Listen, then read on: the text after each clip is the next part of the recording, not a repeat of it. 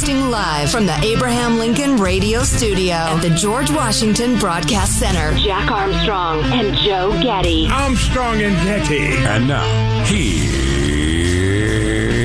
Armstrong and Getty.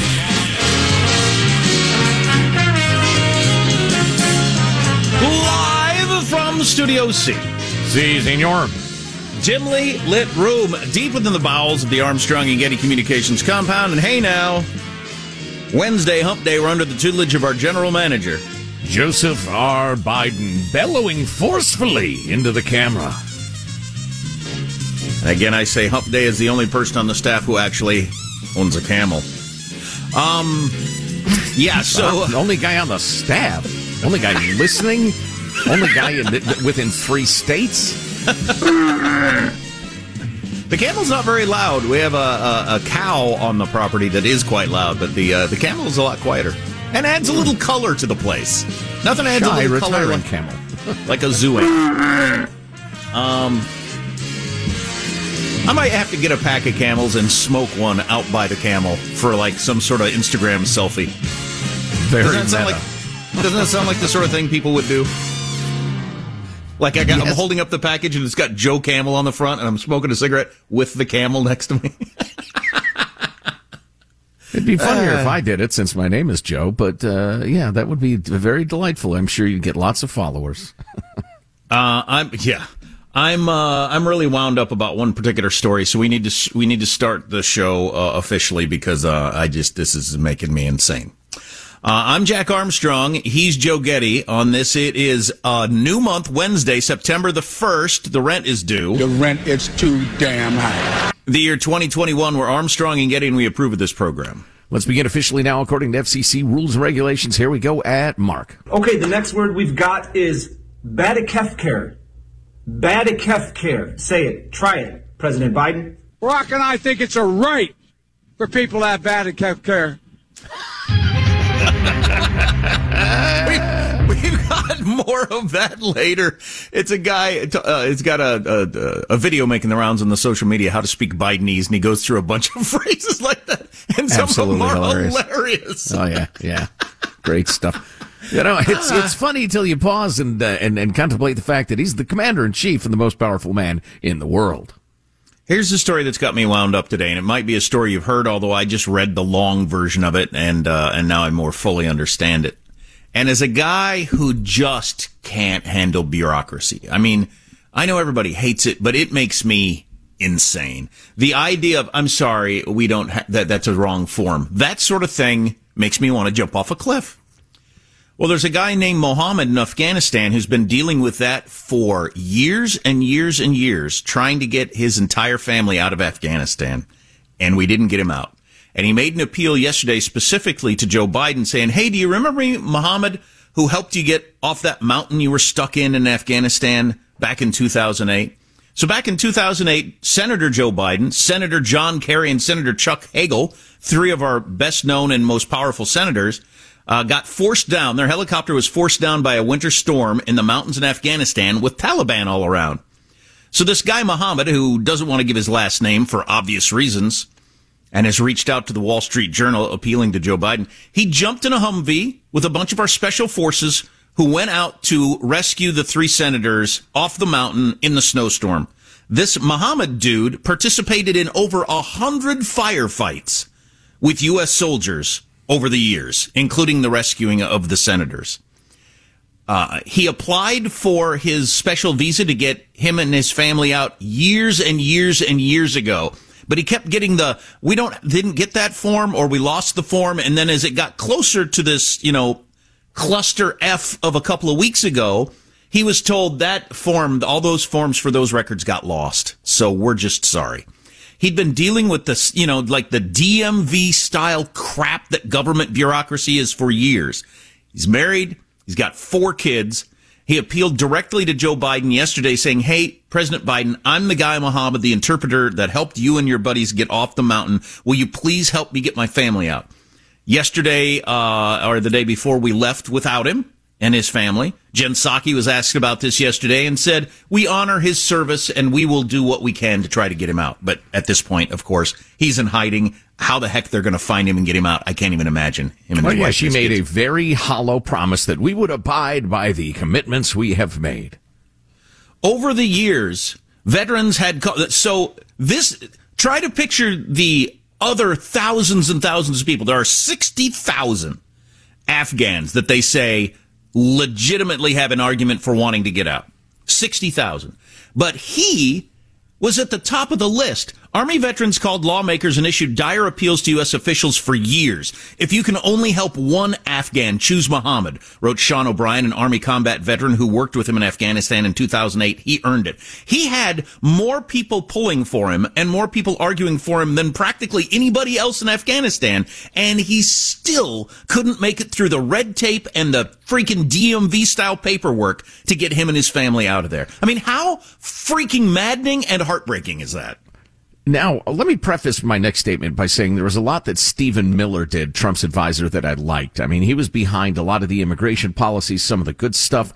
Uh, so that being said, I read the other day that he was hardcore in slow walking the special visa applications for Afghans. Didn't want tens of thousands of Afghans in the country. Now, I can't that- verify that. I haven't spoken with Stephen Miller, but during the four years of the Trump administration, very little got done. And Trump Remember, was a that was- guy who would whoop ass as necessary. Remember, that was uh, mentioned in the uh, Washington Post as a possibility that they were slow walking this because of fears that, man, if we have, and it's all about the southern border, because the southern border is so completely out of control, so many people are flowing into the country. The Biden administration, as we learned several weeks ago, thinks this is their biggest vulnerability politically is uh, the southern border. That's why they never talk about it. It's not that they're ignoring it. It's that inside the White House, they think this is the thing that could bring us down, the southern border. So let's not make that a headline. And they thought if we have all these Afghans coming in and the southern border, we're doomed. So they went out of their way, it would seem, to slow roll people getting out of the country, which is just unconscionable as a political move. Well, it's unconscionable as a human move. Politically, Well, so- it probably makes sense, but it's still very agree? cynical. It appears that we had two administrations in a row doing roughly the same thing. Yeah, yeah. I don't know. It's if this guy couldn't get out, then no wonder so many other people couldn't get out. That's just a horrible story. The, mean, the system is horribly broken in one way or another, and uh, and or we just have uh, betrayed the most sacred of agreements with people God, I would say. and given Well, hollow promises and a beheading instead. Yeah, it's a well, it's a moral failure. The Washington Post had it right a couple of days ago. It's a moral failure for the country. That guy, he, he- you know, uh, uh, he's named Muhammad. He lives in Afghanistan. I would imagine he's a religious man, but I'll bet he's got to pray on a regular basis to try to make sense of all this in the world. I did all the right things. I did what people asked me to do. I had saved the most powerful person in the world at one point, and they still won't get me out. I just have to accept my situation because I mean that would be so galling.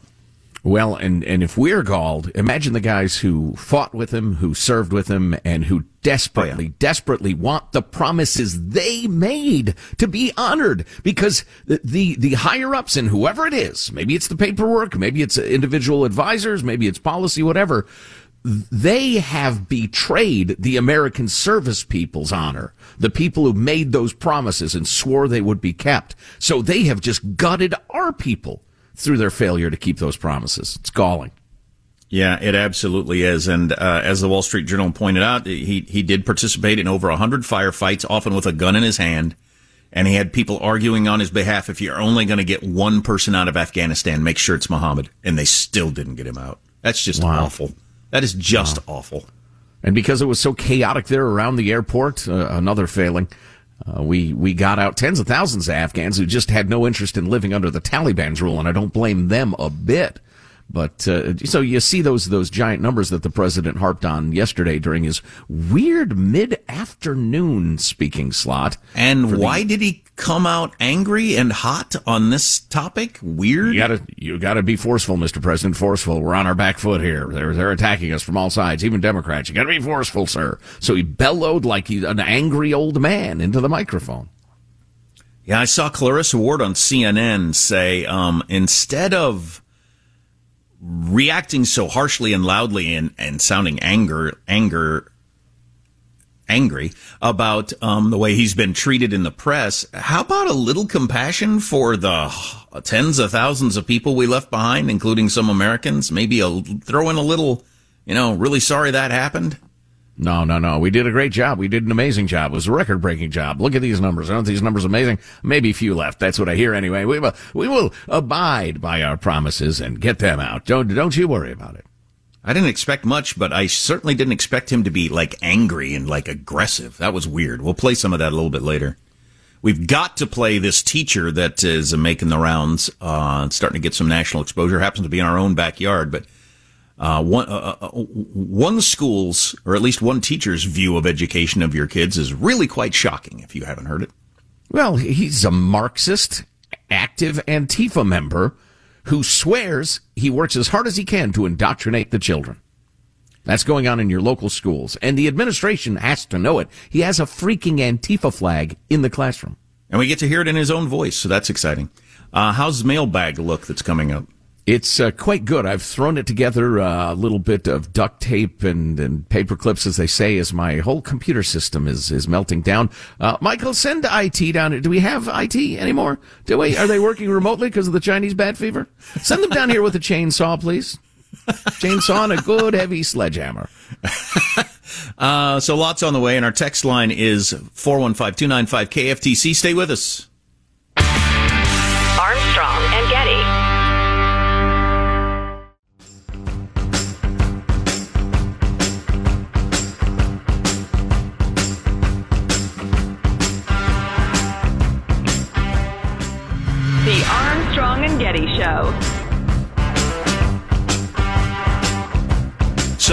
Up, one of those undercover things where they um, they have a hidden microphone and you get to hear a Marxist teacher explaining how they're trying to indoctrinate your children. Just fantastic. Stay tuned for that next segment.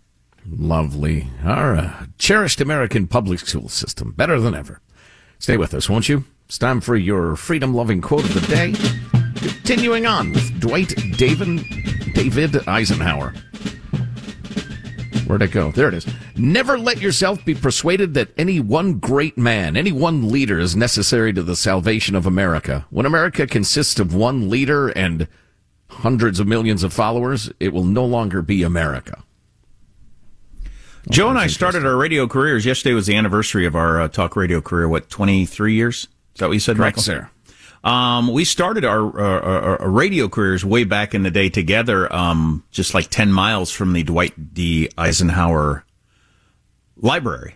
And uh, it's too bad that it is uh, in the middle of nowhere the way it is in Kansas because I don't think enough people see it because it's pretty darn cool. And of course, it's got tons of World War II stuff that's just amazing. Yeah, yeah, it is pretty cool. Uh, mailbag. Woohoo! Ron writes, guys, thanks for all the great shows. I'd add, and the poor and mediocre ones too. Uh, but Ron was kind and decent enough not to say that, and I appreciate that. Well, it'd, I agree. It'd be, nice, it'd be nice if you knew that we were going to be sucky ahead of time. Then you could just stay home. Yeah.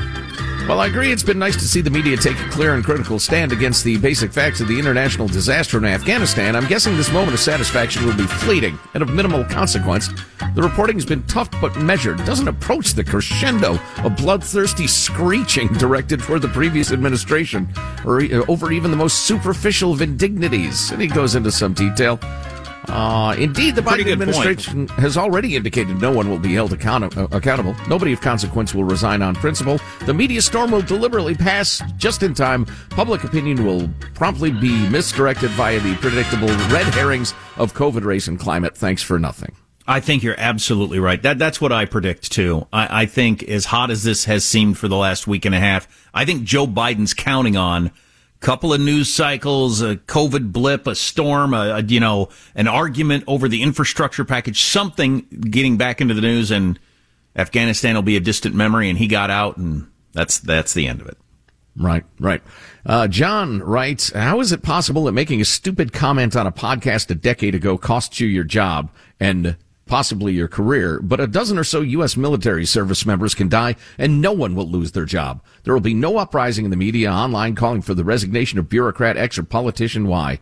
In my opinion, a public servant position government should be the easiest job to lose, not No the kidding. hardest. But That- somehow that- our priorities ah. in society are that messed up. I have been saying that for years. Why is a government job the hardest job to lose?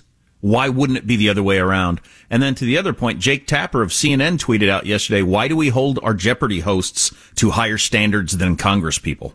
Right. It's a good question. It's a good question. It's one that's occurred to quite a few people.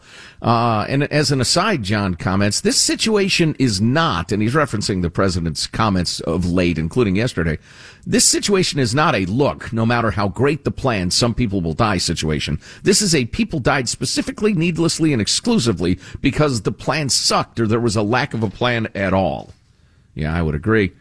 Uh, Michael writes, oops, my computer's funky again. I'm so sick. I hope this is not true. Sending along a picture of all of the dog crates in the Kabul airport, still holding the service dogs that the American troops uh, employed. Yes, the dogs are now in the clutches of the Taliban. And No. if I'm correct, their uh, their version of Islam is uh, uh, they hate dogs. You've heard that verified somewhere? Well, that's the what dogs got left behind? That some of the dogs got left behind. Yeah, but I don't. Did you hear they got them all out? No, I, I didn't hear a word about the dogs. I hadn't even thought about it. But Yeah. I suppose if you're going to leave a, behind a $50 million helicopter, you'd live behind dogs. Well, and hundreds of citizens and tens of thousands of people who laid their lives down on the line to help us out. Yeah. Uh, yeah, Yeah. you'd leave a handful of dogs behind. Yeah. Sure. And then finally this, a lighter note from loyal listener Robert. Here's how the Elizabeth Holmes trial should end. The Theranos Oh, gal. I would love it after closing arguments, the judge in the Elizabeth Holmes trial signals to the bailiff to bring out a box. The judge would then bring out a copy of the court transcripts, the evidence, place it all in the box, then announce, now the jury vac 2021 will analyze the transcripts and evidence, and in 15 minutes we will have a completely fair and honest verdict. Now let's adjourn for a very, very, very long lunch. We'll call you, if only. Robert, you're brilliant. That's hilarious. I took in the podcast about the Theranos trial yesterday, the first episode. I'll have to talk about that later. It's pretty good. It's gossipy-licious. They get into stuff that's probably not legally pertinent, but the gossip of her life and her, her gazillionaire boyfriend slash husband, who's much younger and all, uh, all, all kinds of good stuff. We'll have to talk about that later. So Uh, are your next- teachers in your district teaching Marxism and Antifa values? Some are. Armstrong and Getty.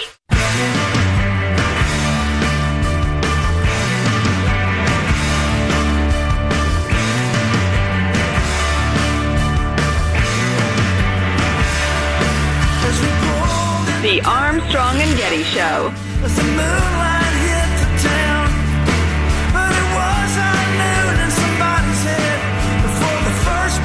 So, uh, at some point in the show, we'll get to some clips from Biden's speech yesterday. The, uh, the, to me, the standout thing was the tone, really.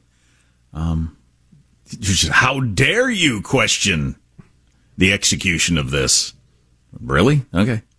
Right, right. In an effort then- to sound forcefully, sounded just like an angry old man. Hmm. Depends on uh, your point of view, based on my taking in the reactions on cable news. But Yeah, well, as usual. So, shocking new uh, disclosure uh, output from Project Veritas. You know them, James O'Keefe. They go undercover, they videotape people, they bring them out, they get them to tell uh, the truth. And uh, their latest project is uh, the interview of several discussions with a high school government teacher in the Sacramento area of California, specifically Natomas, California, at Inderkum High School. This guy's name is Gabriel Gipe. He is a an avowed Antifa member, a Marxist, and he makes it clear, and we will uh, illustrate that in his own words, that he is there to indoctrinate the children as fast as he can and as effectively as he can into Marxism and Antifa and the rest of it. Um, you know the ob- well, I was going to say the obvious question, but let's let's go ahead and play his words for you, and then we'll discuss. Michael, starting with twenty. So like yeah, when when there is like right wing rallies and stuff, then we like will create an opposition to that. Yeah. Beautiful. Where would he go to connect to some of these organizations? Like, no, I, I post a calendar every week. Awesome. And then so like they, it's and I do it for extra credit, so they get points for doing it. Like and so that encourages them to do it. and I've, I've had like students show up for like protests, community events, you know, tabling, food distribution, all sorts of sorts of things. They when they go, they take pictures, they write up a reflection. That's their extra credit. So when you see those so-called right-wing protests, which can be anything disrupted by angry mobs who come after them, this guy gives his, his students extra credit for participating in that. Also, he used the word tabling that not a lot of people know. It's when you show up to, at something and disrupt it so badly it has to be tabled or they have to do it again later. Wow. Encouraging kids to uh, go to protests is fairly controversial just on its face because obviously, if there's a protest, there's a couple of sides to that argument, and I just don't really need that out of my kid going to school. Clip number 21. I've had students, you know, during anonymous surveys at the end of the year, comment about the things that I have in my classroom. Like I, I have an Antifa flag on my on my wall, um, and a student complained about that, and he said it made him feel uncomfortable. And I, had, I addressed it to everyone because I didn't know who it was, and I was like, well, this is meant to make fascists feel uncomfortable. So if you feel uncomfortable, I, I don't really know what to tell you. like maybe you shouldn't be aligning with the, the values that it, this is antithetical to. Wow, so, so there's a uh, allegedly educated person teacher who believes Antifa is actually anti-fascist. That's right. And okay. anybody who's for the status quo or the Constitution or whatever is a fascist. Uh, this guy has posters of Chairman Mao on the wall, too, by the way. Um, and not ironically, and not so people can understand the horrors of communism. We'll get to that later. But uh, clip 22. I like what you said in our phone call feel like I have 180 days, right? Yeah. I have 180 days to turn them into revolutionaries. And that's the question. Yeah. Because a lot of them are indifferent. I think they're distracted by the gadgets and sure. video games. How do you do that? How do you scare the f- out of them? Yeah. I have 180 days to turn them into revolutionaries. How do you do that? I scare the F out of them. What does he supposedly teach? Hist- uh, government. Advanced placement government. Yeah, yeah. You have a Marxist teaching the brightest of our children, turning them into Marxists, giving them extra credit for participating, scaring the blank out of them to turn them into revolutionaries.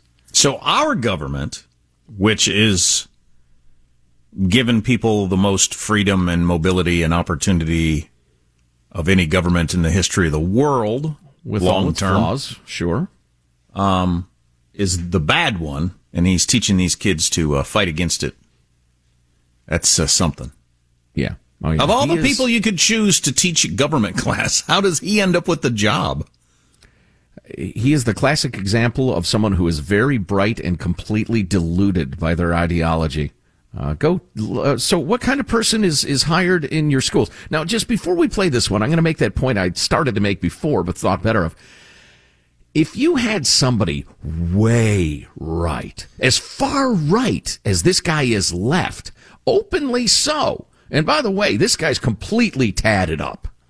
Hands, fingers, everything. He's covered with tats. He's got multiple piercings, the rest of it. It's not like he is a uh, a, radical in the clothing of a suburban dad or something like that. I mean, he's like, if, if there's a movie about radical Antifa guys, they'd probably hire him for the gig because he looks like it. So keeping that in mind, if somebody showed up applying for this job who was like way right, had the, uh, had the Nazi tattoos, the neo-Nazi tattoos, avowedly white supremacist, the rest of it, because I think on the continuum of politics, that's a pretty fair comparison. Would that guy get a sniff of the job? Would they even no, think of hiring him? I don't think they'd hire somebody who is just right of center, who just was somebody who votes Republican their whole life. Uh, I don't think that person. It, right. I don't think that person would get the job, let alone your example. Right, right. Okay, so having said that, uh, uh, uh Mr. Gabriel Gipe of Inderkum High School in Natomas, California, how would you describe your politics? 23. Uh, I, I, probably uh, as, as far left as you can go. so like, um, I've gone down those deep dark rabbit holes where like the idea of like adventurism and just being like, why aren't people just like taking up arms? Like why? and you know, we have historical take, take taking up arms like yeah. against the state. Like, and, and we have historical examples of that happening and them getting crushed and being martyrs for a cause. And it's like okay, well, it's it's slow going because it takes massive amounts of organization. Wow. So at a time when the FBI keeps telling us that the biggest danger to the the, the country are uh, domestic terrorists who want to take up arms against the government, you've got a teacher there who said he's flirted with the ideas of it. That's how far left he is.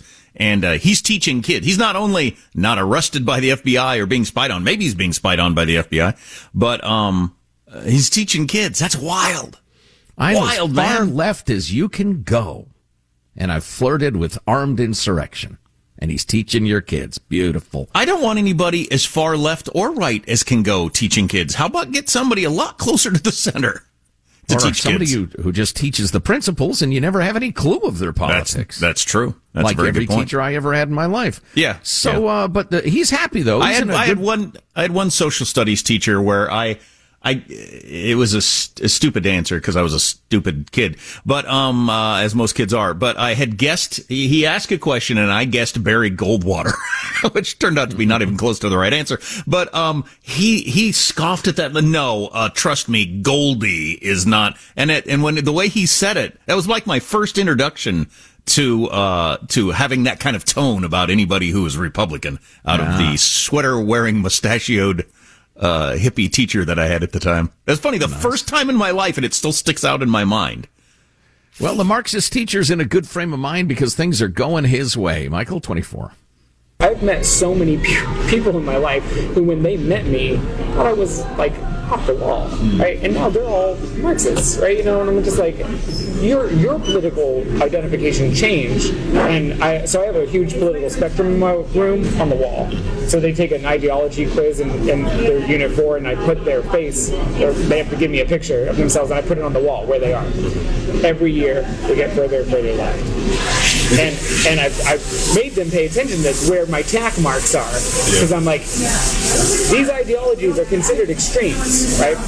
Extreme times breed extreme ideologies, right? There is a reason why Generation Z, these kids, are, are becoming further and further left. Yep, the kids are moving further and further left, and he's trying as hard as he can to get them there. He puts their faces up on the wall along the political spectrum, and then you tell me he doesn't shame the kids or to the right because he spends, uh, you know, the 180 days trying to turn them into revolutionaries, trying to turn them into Marxists. You can't tell me he doesn't shame the kids who are more conservative. How many parents are aware of what he does in the classroom? Prior to today. I'd imagine very few, although he mentions um, in one of the previous clips that at some of the end of the year anonymous surveys, the kids say, look, I'm not comfortable with this at all. And he says, yeah, well, that's because you're a fascist. You're not supposed to be comfortable. oh, jeez. So, uh, you know, we've been saying, you know, you get, you got to know what your kids are being taught at school. It's not easy. As my kid gets older, he has less interest in talking about that sort of thing. I mean, uh, you know, how was school today? Fine. What'd you guys talk about in class? Stuff, you know. right. As he's, uh, you know, headed toward junior high, getting older and uh, trying to figure, out. and because, because they're kids, they don't know what's extraordinary. So while, you know, I might sit in that class with my eyes open going, holy crap, I can't believe he's saying this stuff. They don't know any better. It's just school to them. It's just like, you know, learning the rules to badminton in gym class or, uh, you know, how, how to spell in a different class. They're just being taught, okay, you know, uh, radical Marxism is the way to go. So, um, it wouldn't stand out to most kids as something to mention to their parents. Yes, Michael. There's that unwritten rule for kids: never question your teacher. I think, especially when they're younger, they don't question it. Sure. Oh yeah, they take everything as uh, being spoken with absolute authority. Uh, but at least this guy's the only teacher like him at the school, or is he? Clip twenty-five. Give you, Are there a lot you, of teachers like you? I think there are more than there used to be. Um, and I, I, think that uh, like there's three other teachers in my department that I did my credential program with, and they're rad. They're great people, um, and they're definitely like on the same page. Yeah, Wow. three other people in his school or his uh, department, he said, that are definitely on the same page, avowed Marxists. God, there shouldn't be one in your state, let alone a handful in your school, right? That are that far out there politically. In High School, Natomas, California, rife with actual avowed Marxists who are willing to admit, if they don't know the cameras are rolling, that, yeah, they spend the entire school year trying to radicalize your children. That is wild. In his own words. How common is that across the country? Uh, I, if you have figured out a way to figure out what's being taught at your schools, your kids' schools, uh, email us, mailbag at armstrongandgetty.com, and we will uh, publicize that tool or that technique so everybody can use it. Again, mailbag at armstrongandgetty.com. Yeah. Um, so we got more on the way. We're going to get to the uh, uh, hilarious Bidenese stuff at some point. Um, want to play that for you. I need to talk a little bit about where COVID is. Oh my God. Can COVID go away? I was talking to somebody about that yesterday. Just can it can it just be over? I just I don't want to hear about it. I don't want to deal with it. I don't want to put on a freaking mask. I'm so tired of putting on masks. It makes me angry now every time I put on a mask. It didn't used to bother me. Now it's just like God dang it. What? Yeah, I know it. I know. it. I was Uh, in a anyway. store the other day, and I swore I uttered an oath, as they say in the Hardy Boys books. I got to put on a blanket mask. Ugh. Yeah, I know it's maddening. But uh, lots of stuff on the way. Stay with us. Armstrong and Getty.